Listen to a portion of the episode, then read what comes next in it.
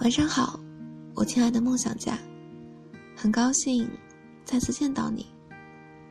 今天带给大家的是十年后公众号十二月十一日的推文，他只是庸人中的怪人，而你是自己的恶人。刘波音，小晨晨朗读。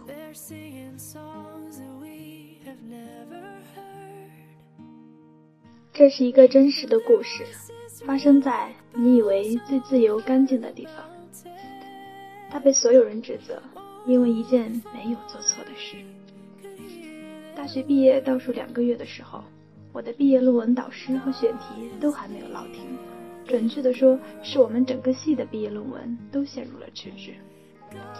系里的老师没有给出明确的导师和选题要求，我们的论文也只好一拖再拖。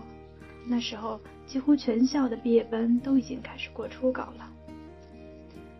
直到班里一个女生 A 给校领导投递了一封反映信，表达了对此事以及系里一项毕业论文水水过的不满。她觉得毕业对于每个学生都是人生中比较重要的里程碑，应该更认真地对待这件事情，给自己的四年一个交代。后来。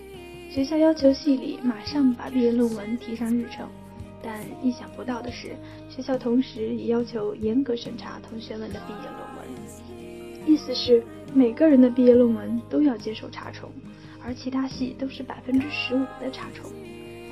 被这样区别对待，抱怨声、责备声开始在系里的同学当中发酵蔓延。怨怒积蓄到一定程度，就会像猛兽一样。爆发出能吃人的力量。一开始，大家只是悄悄的议论，后来发现有更多人认同，就开始直接在班群里指责，语带嘲讽，话里有话。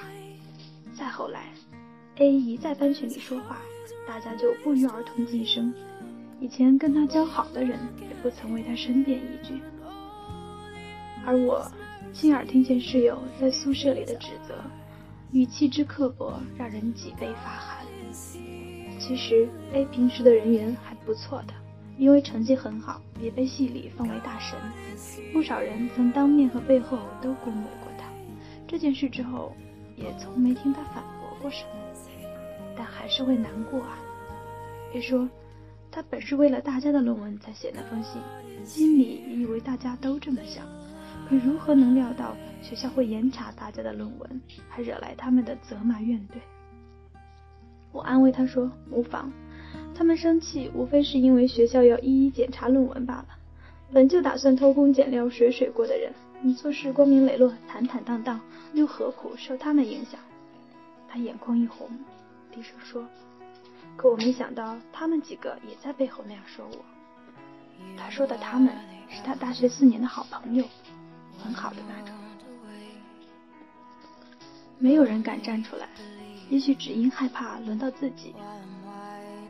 我突然特别心疼，我想到室友讨论 A 写信的事时，我说了一句：“这件事也不怪他吧。”室友仿佛充耳不闻，我也就没再多说。更多的人连承认他明明没错的勇气都没有，他明明没错。明明做了所有人都想做却不敢做的事，明明那么勇敢，那么善良，却差点被人言语攻击到崩溃，遍体鳞伤，只好带着满满失望委屈离开大学。那是大学四年的毕业季啊，那是朝夕相处的同学啊。更加可怕的是，一向拥护他的人，竟也变得不辨是非。其实我们都知道他的呀。无奈的是。没有一个人可以做那个和大家都意见不同的人，尽管我们都很清楚，错不在他。后来我常常想，为什么当初没有人能勇敢地站出来帮他一下？很快我就意识到，这样做是有后果的。所有人都会从攻击他转为攻击那个站出来说话的人，就跟当初攻击他一样。更准确的说。是在担心跟大家不一样的话会导致自己受牵连而已。本来无辜的人已经站在风口浪尖，为了所谓的保护自己，谁都不曾把他往回拽一把，反而站到他的对立面，成了一个可恶的推手，让他一个人面对万丈悬崖和背后不断涌来的潮水般的指责。因为我们宁愿选择亲手把别人推到被孤立的地方，也不愿自己成为孤单的人。我们仅仅因为害怕被排挤，就放弃了自己的价值判断，顺应了更多的人。这让我想到生活中更常见的一幕：你曾做的大多数事情，也许都因害怕而曲解。当别人都挤破头去考各种证件，准备出国。面试穿正装，准备面试五百强的时候，你却把简历投向了音乐室、杂志社，做了支教老师，甚至纹身师，恐怕是会被视为异类，被长辈讲没出息、不作为的。于是你放弃了自己的想法，和大多数人一样，匆匆忙忙奔波劳碌着，用各种华丽的词句服侍着自己，为的不是自己想要的生活，而仅仅是。担心别人会投来异样的目光，难道一个人的价值判断能这么容易就被掰弯吗？又或者，每个人选择怎样的生活都是自己的权利，这和对错好坏无关。可正是因为你要过怎样的生活是你自己的选择，所以大家都在考公务员，不能成为你也去考的理由；大家都出国，也不能成为你准备出国的理由。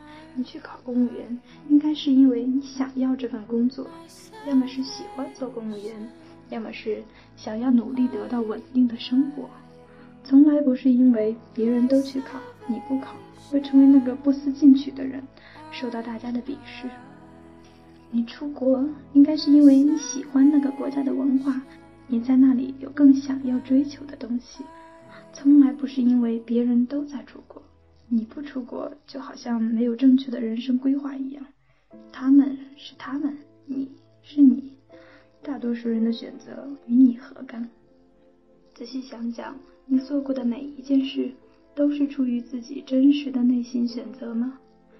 你有勇敢的为自己喜欢的事情捍卫过哪怕一次吗？你顺应无关的人，却做了自己生命中的恶人。我曾问过自己这个问题，所以现在才会对当初那个勇敢的姑娘感到抱歉。我虽未必直接伤害过他，但沉默着和那些伤害者们一样，都做了他生命中的恶人。可是更多的时候，你的选择决定的是你自己的人生啊！你放弃了自己，顺应了所谓的大部分人，才是做了自己人生的恶人。你活成了别人的生活，怎么对得起自己的人生？你害怕被排挤而放弃自我，顺应他人，这就是同柴效应。我们每个人都会遇到这样的情况，周围的人总会对我们的判断产生或多或少的影响。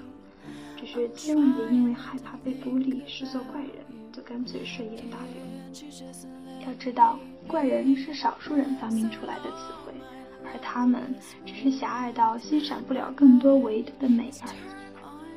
一个拥有独立价值判断的人，在一堆庸人之中，当然是一个怪人。